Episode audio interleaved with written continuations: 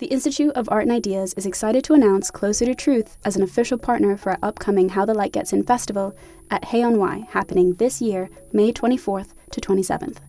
Closer to Truth examines humanity's deepest questions with the world's greatest thinkers, from Nobel laureates and renowned scientists to theologians and best selling authors. For 20 years, Closer to Truth has explored the deep questions of cosmos, consciousness, and meaning. This year, host Robert Lawrence Kuhn journeys to new depths with their Philosophy of Biology season, exploring topics like evolution, race, alien intelligences, sex and gender, and much more. Get early access to full episodes from this brand new season by registering for a free membership at their website, closertotruth.com. Discover the fundamental issues of existence, engage new and diverse ways of thinking, and seek out your own answers with Closer to Truth.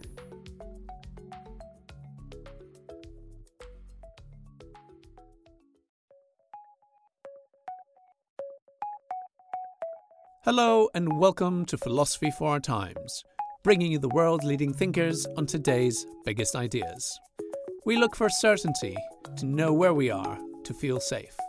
Within our daily lives, we have constructed institutions for the illusion of certainty marriage in the precarious world of relationships, schools and universities in the world of knowledge. Uncertainty is one of the strongest predictors of distress Yet certainty is also the enemy of progress and change. So, should we welcome the uncertain and the unknown as a vehicle for growth and potential? Or are we lost without the safety of the known? Joining us to debate the importance of certainty are distinguished philosophy professor Simon Blackburn, maverick post postmodern philosopher Hilary Lawson, and groundbreaking philosopher of value Ruth Chang. If you enjoyed today's episode, don't forget to like and subscribe on your platform of choice and visit our website, iai.tv, for hundreds more podcasts, videos, and articles from the world's leading thinkers. I'll now hand you over to our host for this debate, Maria Balaska. Descartes founded modern Western philosophy on the search for certainty, yet Eric Fromm argued that the quest for certainty blocks the search for meaning. To be certain is, in a way, to have ended inquiry, to have called a halt to the new and to the original, to have, in a sense, died. Should we recognize the pursuit of certainty in our personal lives, in our pursuit of knowledge, and in religion and philosophy is destined to fail? Should we instead welcome, even encourage, the uncertain and the unknown as a vehicle for growth and potential? Or is it that without the safety of the known, we are all lost? So let's meet our speakers. Simon Blackburn is an academic philosopher known for his work on metaethics. He has published over a dozen of books on various philosophical issues, both for public and for academic audiences. Ruth Chang is the professor and chair at the University of Oxford, a professorial fellow of University College Oxford, and an American professor of philosophy. She specializes in the philosophy of decision making. Hilary Lawson is a philosopher and an outspoken critic of philosophical realism. He's best known for his theory of closure, which puts forward a non realist metaphysics. He is the founder and editorial director of the IAI. So, to begin with, uh, I would like the speakers to offer a brief presentation of their thoughts on our first question. Should we recognize that the pursuit of certainty in our personal lives and in our pursuit of knowledge is destined to fail? And I'd like to start with you, Simon. Thank you very much, Maria. I think it's temperamental, but I just don't like abstractions. So I think when somebody talks about the pursuit of certainty in the abstract, my instinct is always to think of concrete examples. So supposing I pursue certainty about when the next, next bus is coming. I'd like to know when the next bus is coming because I don't want to wait at the stop too long and I don't want to miss it. So I pursue certainty by looking at the timetable or by looking online or whatever other resources I have I learn that the bus is coming at 10:30. That's a pleasure. That's a good thing. I don't think I die a little when I do that. I just get to know when the bus is coming and I conduct my life accordingly and it goes better. And we all do that all the time. You want to know where you are. You find out where you are. If you don't know where you are, you feel lost, and feeling lost is rather unpleasant and can, of course, be lethal. If you don't know where you are on the Ben Nevis plateau, you may easily die. So, uh, the pursuit of certainty is often just a, a, co- a, part, an important part, of the ability to live any sensible kind of life. In fact, any life at all. Now, of course, there are things about which we don't need certainty. We don't need to know some things. I don't need to know the details of, Ariana, of Ariana Grande's love life, or for that matter, of Johnny Depp's love life. I can, I can afford un- un- being unknowing about those things, and the pursuit of certainty about them would be, I think, quixotic and a waste of time. There's none of my business, as I might say. I suppose the things that bother people are where we want certainty about big metaphysical issues, about religion, about um, who we are, about where we're going, about life after death. And there, I think certainty can be had. Um, you can be pretty certain you're not going to get an answer from a start. And that's a relief because it, it, it, it, it removes the trouble of keeping on trying to get an answer. So, certainty, you know, it, it provides the compass which steers the ship. And your problem in, li- in living is to make sure your ship steers as well as possible. And that includes not wasting time on things you don't need to know about, but being curious and spending time on things you do need to know about. And prioritizing those is the path of wisdom. So that's my answer to the question. It's not a, an answer to the question in the abstract, but it's an answer that goes by looking at individual cases where you pursue certainty sensibly, where you need it, and other cases where you don't. Thank you, Simon. That, that's great. Ruth, could I have your Thanks, answer? Maria. Yeah. Um, so let me try putting a name to the distinction that Simon just gave us. We can talk about uncertainty with a capital U. That's uncertainty about big metaphysical questions. Is there a God? Is Simon right about moral facts being, you know, ultimately expressions of attitudes that we project onto natural features of the world?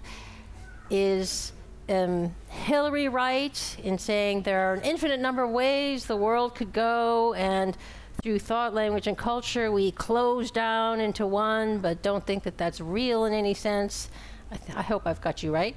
That's the kind of uncertainty we can have in the seminar. Let's call it uncertainty in the seminar. But we don't really have to worry about that. As Simon said, we can be certain that we're going to be uncertain for a long time.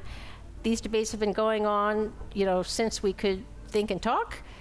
What's more interesting is uncertainty with the small u. And that's the kind of uncertainty we face in our daily lives. So you want to know what time the bus is going to come. You want to know what's going to happen if you quit your job and move across country and uproot your family. We might call that uncertainty in the kitchen. So it's uncertainty about things that you might talk about around the kitchen table. Now, that kind of uncertainty is certainly something that we think is a bane. It's difficult. Like if you have to decide whether you're going to quit your job and move across country, you want to know how things are going to turn out. But I think that maybe there's a way in which uncertainty in the kitchen isn't actually that big of a deal either. And here's what I have in mind. So if you think about the junctures in your life where you have to make important decisions, where you have to know stuff that's really important for how things unfold, those are cases where you have uncertainty, you have no clue how things are going to turn out. But is uncertainty really what's problematic? Imagine God or so, some omniscient being who could see the two paths of your future. In one, you move, you uproot your family, you take on this new job. And the other, you carry on as you are. Right? There are pros and cons. Right? There'll be a better school district for your kids. You'll make more money. You'll lose the specific attachments. Your kids will hate you forever because they don't want to leave their friends. Right? And the truth of the matter may be, from a God's eye point of view, that, you know, it's just not true that one path is better than the other. And nor should we think, ah, they're the same, just go ahead and flip a coin. So the uncertainty, our lack of knowledge about all the details of these two alternative paths we can take, that's not the problem. The problem is the fact that the value of these two paths are qualitatively really different, and neither's better than the other. Thank you, Ruth. Is the pursuit of certainty something we should just give up, destined to fail? Hilary? Well, interesting. I think certainty is been very important, Uh, as in your introduction you were saying, because it, certainly from a philosoph- philosophical point of view, the question of certainty founded modern Western philosophical thought, because Descartes sought to pursue certainty. And the reason that it matters, and it matters today in a contemporary space, is because in a world where there's a you know almost indefinite number of alternative perspectives, there are many people who want to feel that their particular view is certain and isn't just their own perspective, and that they are, are confident about how it is. So my, my comments are really about that overall way in which certainty is used, rather than the day to day uncertainties that Simon and Ruth have to some extent been re- uh, referencing. So, in, in terms of that bigger picture, I, as, uh, as Ruth was indicating, I'm a, I'm a non realist philosopher. I do not think that language and thought enable us to describe what's ultimately out there. And therefore, I don't think that certainty is possible, certainty being a stronger form of, of truth that we can be sure is true. So I, I don't think that's, that's the case. And instead, I, I, suggest that we should think of the world as uh, uh, the reality as being open and, as Ruth was saying, that we, that we close that and we use those closures to intervene in the world. Now, I think that for a, for a variety of reasons, mainly because I think it's not possible to build an account which explains how our thought and language do refer to stuff out there. Um, but it uh, doesn't mean to say that I think the pursuit of certainty is not sometimes valuable. I think in the history of science, the notion that we might say something which is not challenged, that we think through all of the circumstances in which it might be challenged, can be a very valuable thing. And maybe even the idea that there is something which is certain has been a driving thing behind uh, knowledge as a whole. But I think it's a mistake to imagine that we can arrive. And sometimes I'm misunderstood as saying that anything goes, that you can. Uh, you can say whatever you feel like and uh, it, will do. I don't remotely think that. There's masses of constraint on what we can say. First of all, you have to convince people that the way you're holding the world is a reasonable one. And uh, that's quite tough, as most of you will have uh, found at some point in your lives. And uh, so there's lots of constraint on what we can propose and get other people to agree to. But I don't think we can, we can ever arrive. Just one final thought that I, I think that, again, sometimes people perceive the position I'm saying as being scary that we have to give up some a sense of knowing where we are, of having uh, you know things that we are certain, and that feels scary. And instead, I want to say. No, no, no. It, it's not scary. To imagine that things are certain is indeed, I think, a very dangerous space uh, at a personal level because you're likely to find yourself in a position where you discover that it isn't. And that's a real threat to your outlook. And instead, um, uh, thinking of the world as being more open and being open to alternatives, I think, means that the world is richer and more exciting and has more potential than the immediate uh, views that we might have around us, which for the moment we are always at risk of thinking are certain. Thank you, Hilary. Let's start with the debate now. And of course, when one talks of certainty, what's lurking around is skepticism. So the first, the first question is can we be certain of anything? And if so, what? And I'd like to start with Simon, please. I think, well, I've already um, said in my intro that I think we can be certain of lots of things. Uh, you can be certain about when the bus is coming, and that's just an example. I'd just like to pick up on some of the phrases Hilary used. He said we can't uh, refer to, that language doesn't permit us to refer to stuff out there. Now, I presume that out there is metaphorical for something, because in the ordinary sense, we can certainly th- refer to things that are out there. Um, I go sailing with friends, and if you go sailing, you pick up a nautical chart, and it tells you what's out there quite literally, what's in front of your boat. And if you don't use the chart, and if you don't know what the symbols mean, you're going to get into a lot of trouble. So uh, there are symbols, they do manage to refer to what's out there, the rocks, for example, and we do know how to use them. So somehow language or symbolic representation pulls off this trick of putting us in touch with the world that's out there.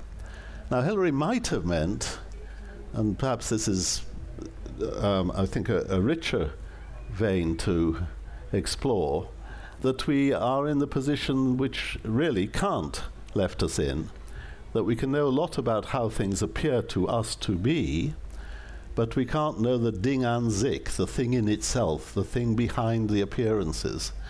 And that's the idea of a kind of veil of perception, or perception giving you only surface representations of the underlying reality.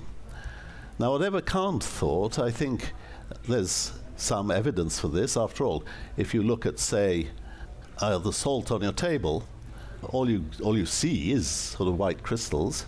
What it, what's underneath, what in that sense is out there, is, for example, sodium chloride. But you may not know that. Nobody knew it until the development of chemistry in the 18th century. So it's something that takes patient investigation. But that investigation can be successful. Chemistry can tell us a lot about what's out there, just as much as nautical charts can tell us what's out there. So I think be very careful of using the generalization what's out there as a suggestion of mystery. It needn't suggest mystery, it can suggest perfectly tractable problems whose solution gives us certainty about what's out there. Do you think that's certainty or approximately certain? And I, and I wonder whether that's your disagreement be- between Hilary and Simon. I don't know. Um, I, I, think it's bad philosophy, unfortunately, as, as, as, has been said already, perhaps suggested by Descartes, hmm. to manufacture unreal doubts. I think any doubt about whether the stuff on your table is sodium chloride would be quixotic and um, I mean, why waste your time on bizarre conjectures like that? Science fictions, as it were. And I don't really see why philosophers should prioritize that kind of rather, in a, in a sense, silly sort of doubt mm. when there's so much going for one story and so little going for any other. Hilary, is this where you're coming from? Is it that you're kind of using an extreme doubt or, or are you coming from a different perspective on this? Well, I, am not motivated by the same same things that Descartes was being mm-hmm. motivated. It's not I'm trying to reach some some certainty in that sense, because in fact my criticism of philosophical realism is uh, more profound than that. Uh, Simon and I have had these uh, conversations uh, uh over the years, uh, and I've obviously had many conversations with philosophical realists. I think that you know I can point to the fact that when I first put forward this uh, outlook that we should think of reality as being open, it was it was quite out there, uh, in a different meaning to the word that we previously used for out there. Uh, but I- in recent time, neuroscience, I would ca- would argue, has moved in my direction. There are now a lot of neuroscientists across the globe in, uh, in prestigious universities who, who take the view that reality is uh, what we take to be reality is a function of how the brain is operating and the processes that are going on and a representation to ourselves, and it's not a representation of what's out there. Now, I am a great advocate of checking to see whether your way of holding the world works or not. So, in, a, in an odd sort of way, I'm an arch rationalist. You know, I'm in the contemporary world, there are many aspects of it in this sort of postmodern space where people imagine that you can hold all sorts of views. You don't have to look very carefully about how they apply. And, uh, and there's a casual uh, attitude to empiricism and rationalism, indeed, uh, a, a criticism of it. But I, I don't I don't hold that view at all. I, I think that uh, we have to look very carefully at what we say and see whether the world does operate in the light of holding it like that. So hold this framework, uh, work with it, and, and does it do what it, it's, it's proposed to do? Does it enable you to intervene in the way that uh, it, it does? But uh, you shouldn't imagine that you've got to the end of it. There are going to be a whole load of other people who are going to come along with different ways of accounting for this. And the idea that, you know, if you look at a crystal of um, salt, that it is sodium chloride, I think is a mistake. Uh, I think that you can indeed see it as sodium chloride. That's the function of the periodic table, the way that we developed ke- chemistry. Uh, it's very powerful, it's amazingly successful, it's an enormously powerful model. But there are many other ways of thinking of salt.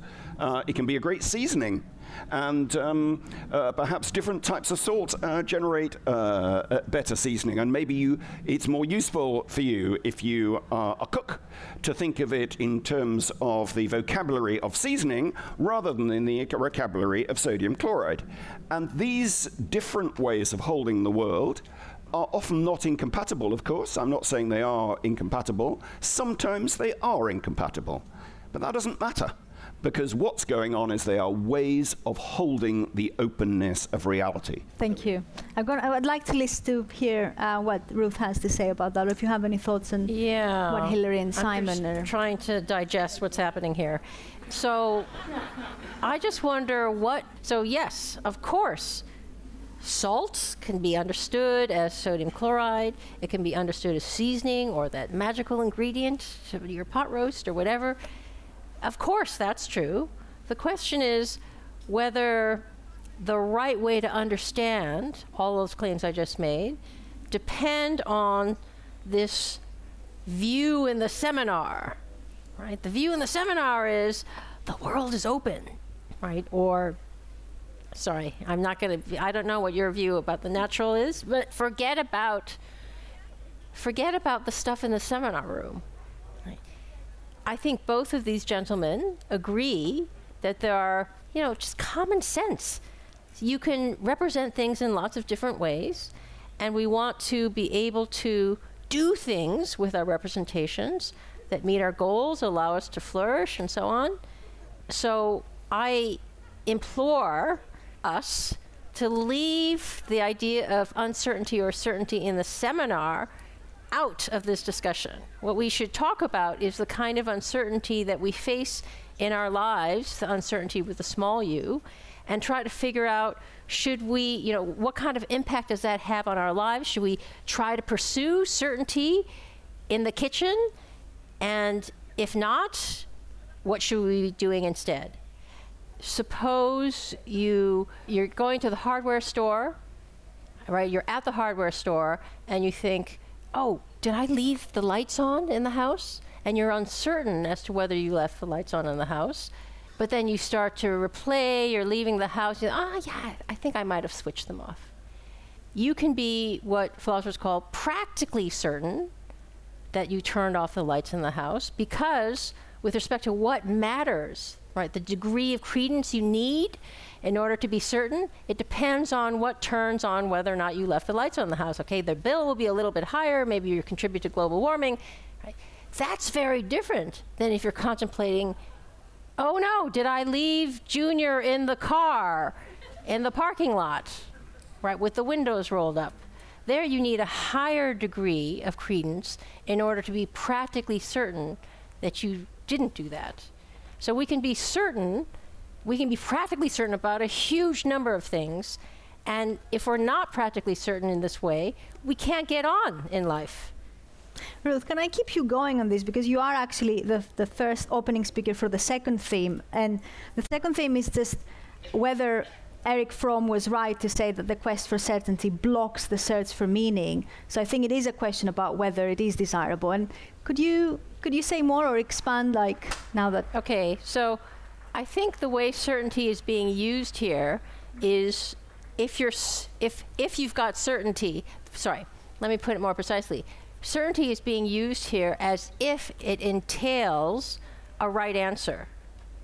Okay, so imagine two worlds. Suppose our world was like this that there was always a right answer to any question you could ask about the natural world, about normativity, about how you should live your life. If that's how the world was, then pursuing certainty would be awful, right? Because our jobs would then be to just figure out what the world is telling us to do and then to do it. So we, you know, AI could be perfectly rational in this world. There's nothing special about us. Compare that with a world in which the world is open. There isn't always a right answer to what you should do, what you should believe. It's in that space where we could actually, perhaps, find meaning because the world hasn't told us what the right answer is. Right? We, what we don't want is we don't want to think that the world is a place where there's always a right answer and that we're being led by the nose to do this as opposed to that. We want the freedom to find meaning within a kind of constraint, a fence that the world creates for us. So we want certainty to be just here, and we want the freedom inside to find meaning. Yeah. Is it perhaps that you agree, like what you said earlier about holding the world right? Like that. Yes. Uh, I, I, I mean, I think the uh, proposal of a way of going about things, uh, certainly there's uh, uh, qu- qu- quite a lot of parallels with uh, the sort of thing that I've been saying, what Ruth is saying. I, I just wonder sometimes then, Ruth, when you were saying that, whether you are implying that you have an answer to it. So you began by saying, um, well, uh, practical uncertainty is like this, or certainty is like so and so. And the bigger question, which in a way you're encouraging us not to look at, I wonder whether that's embedded in vo- your vocabulary, whether you like it or not. You know that that that in your description, you at least give the impression that you have a version of what certainty and uncertainty is, which is the case. I think that we here can figure out, each of us, whether we can afford to buy the new house, divorced from the question of whether or not there's this property of affordability out there in the heavens. Right? That's real, it's part of fundamental reality. That's a question for the seminar room. And the small u uncertainty that I think is worth talking about is divorced from that question. But you've just said it is divorced. So that's your view. So you're giving Yes. us, I'm, you're telling us this is how it is. This bit is divorced from that bit. And so my question to you is well, do you really mean that? Do you mean I have said how it is and that's how it is out there? Or should we take what you say as a way of saying things? You know, you, are you saying, as I would encourage, you to say, I hold it like this. I see uncertainty like this, I see certainty like that, and it's a way of holding it. Uh, see how it works, given my account of it. So that's a nice picture of how we could get along with one another instead of saying, you know, the war in Russia, uh, the war in Ukraine is a terrible thing. We could say, here's how I hold things. I think that it's an unjust war. How do you hold things? That might be a nice way to proceed, but that's not, I think ultimately, so I'm going to be very concessive here, it's a kind of notational variant. If you want to carry on that way, go ahead. It's be a nice person, which you probably are. So, but um, so, so do, do, don't you think? but Actually, we're you not do believe in certainty. You, you, you, there's a illusion that you don't, but actually, you have certain views. You think that you're right about them, and and you're saying this is how it is. Yes, Can I- but I'm not just, saying uh, this is how it is out there in the seminar room. I'm just saying here we are, people living together. Here's how it is. It's really wrong to cause suffering for its own sake. That's just wrong. But I get very nervous of things when people say, that's just wrong. That means I hold it as wrong. Somebody else might hold it some other way. And I think frequently, when we are certain that something is wrong, that's just when we are at risk of doing things that are really problematic. I'd like to hear what Simon has to say. Well, I just wondered if your argument is a bit too strong, Hilary, because it threatens Probably. to encompass you. You, after all, have said various things to us. Yeah. And I could start to getting all cross and saying, Are you saying those things are true? My God, goodness me, you're a dogmatist. You're, you're involved with reality. This is metaphysical, ter- uh, terrible, terrible. Yeah. Well, so, so, so, doesn't your argument encompass your own views? No. So, so that self-referential question is the one which has driven my whole philosophical thinking. How to overcome the problem, that problem of self-reference. My first philosoph- you know, significant philosophical uh, book was called Reflexivity: The Postmodern Predicament. And of course, the whole issue about how I can present my case to you and try and make it convincing and yet not say this is true is absolutely central to the uh, theory. I'd be very happy to elaborate that, but I think it might might uh, uh, rather distract us. Can I can I make a have. point here, that, and I don't know if it's helpful. I think you're all three of you are kind of trying to articulate something, and I'm wondering whether a distinction between a Wittgensteinian point, basically, about agreement in judgments, like the certainty that comes from agreement. I think maybe that's what Ruth was talking about. And then the, the, the other kind of certainty, which is almost like a scientific like certainty, where we think we'll, we're getting to the core of something. Is, that, is this something you are trying to um, distinguish? No. No. Anyone? I think agreement is a scary thing because you know people agree that ah she's a witch, let's burn her. Um, I I think what's what's interesting is that I think what's motivating Hilary is politics. He doesn't want war and disaster. He wants people to be nice and to say I hold things this way and you hold things that way and let's not pound our fists on the table and get out the howitzers. Um, but I think the politics should be separated from the philosophical argument uh, first, and then you you know you look where your philosophy takes you, and you think, oh well, that's not good. So we have to make adjustments, right? But the theory is the theory. The arguments go where the arguments go. So, just in response to that, I, I would say that um, my uh, account to you is not driven by the idea of wanting the outcome.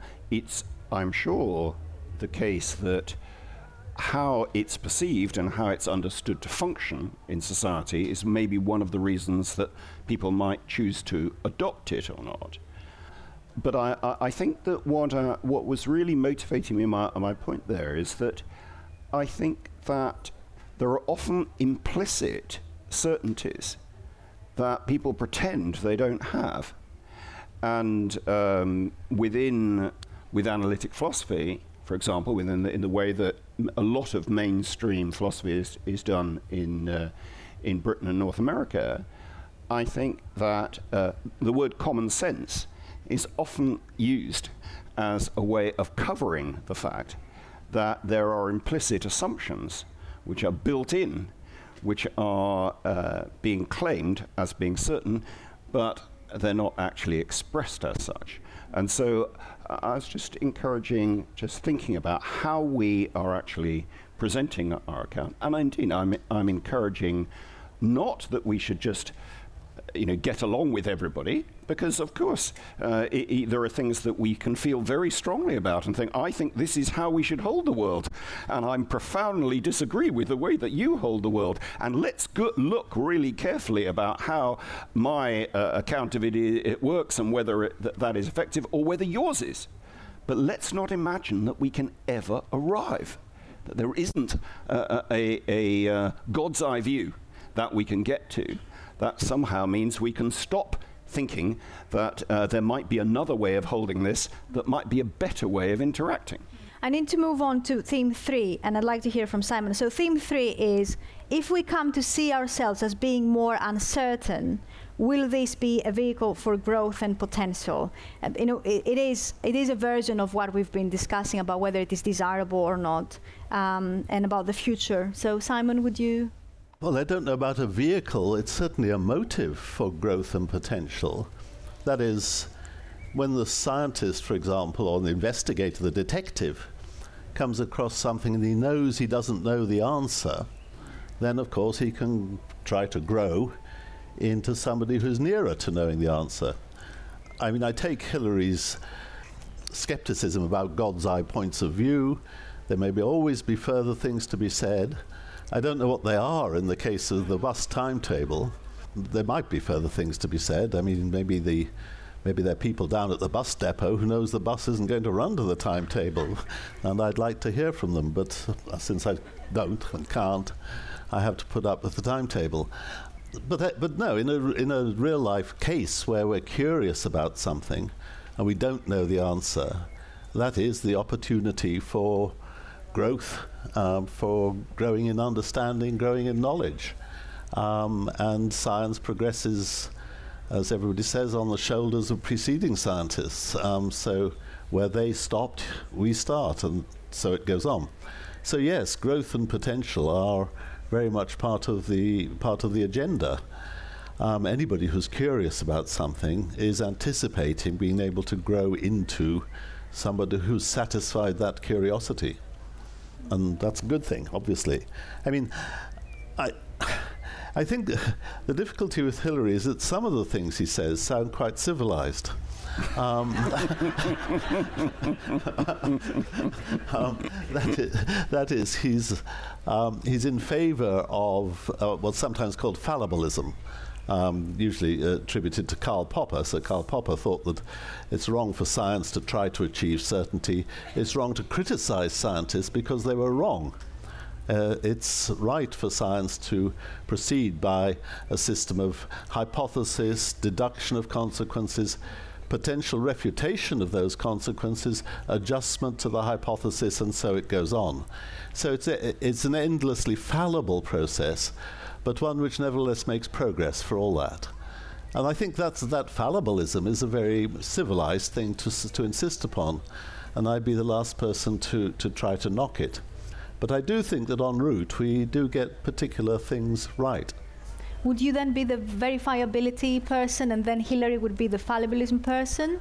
Would, would that be a way to put it, or not? Well, that's that's that's a help. Um, Popper, of course, was very weak about verification, yeah. and he seemed to think that you could falsify a hypothesis without verifying anything. Whereas you've got to verify something. You know, if your if your instruments are telling you that some result is not as you expected, one of the things you have to do is verify that your instruments are telling the truth. Uh, and uh, you might have to calibrate them or recalibrate them or look at look at grit in the works, whatever it is. So you have to verify things to falsify other things. yeah. And I think that by uh, that polarity was one which Popper wasn't very good on. But um, that's another matter. Hilary, you've already um, mentioned how your position is not relativism, and so going back to theme three, is it wh- what what are the dangers for this leading to a dead end relativism, or is it a growth? Is it a vehicle for growth and potential? Well, for, for sure. I- If people imagine the proposal that we can't be certain of things means that we can casually uh, present it as, well, this, that's how I see it, uh, then that's a very dangerous path. And, and uh, uh, that's a sense in which I'm saying I, I'm much to some of my uh, audience's dismay, uh, I'm actually an ardent empiricist and rationalist. I think that you have to propose things and you have to look very carefully about whether the way things break out make sense in the context of what I refer to as your closure, your theory.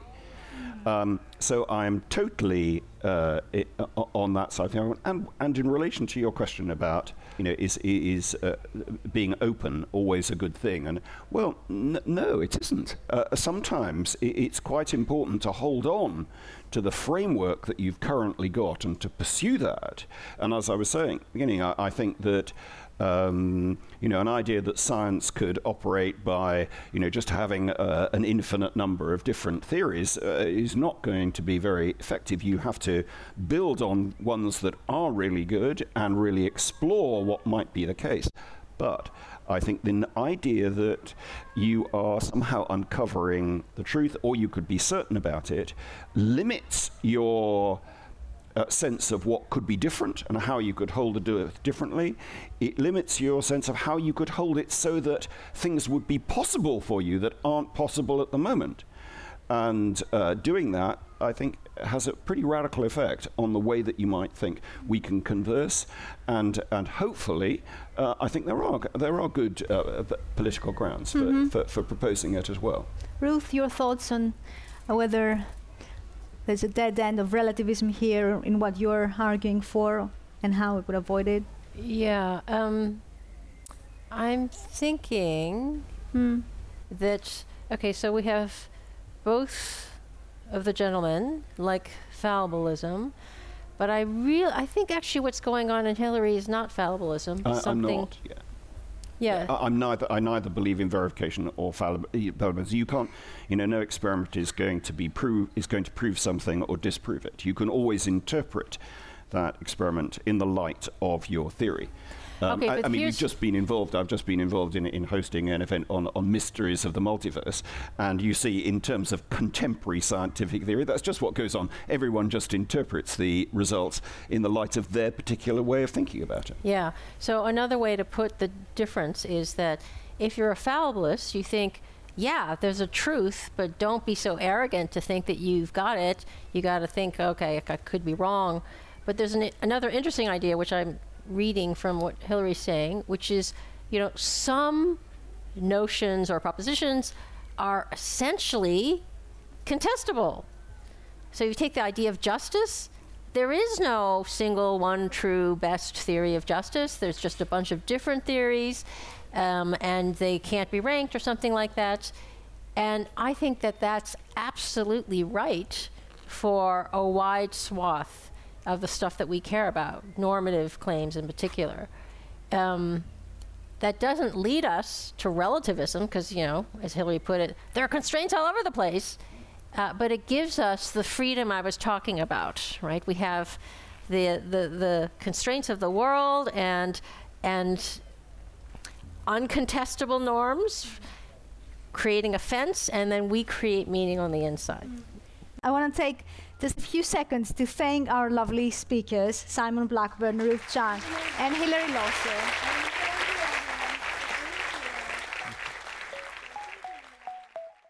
Thanks for listening to this week's episode of Philosophy for Our Times.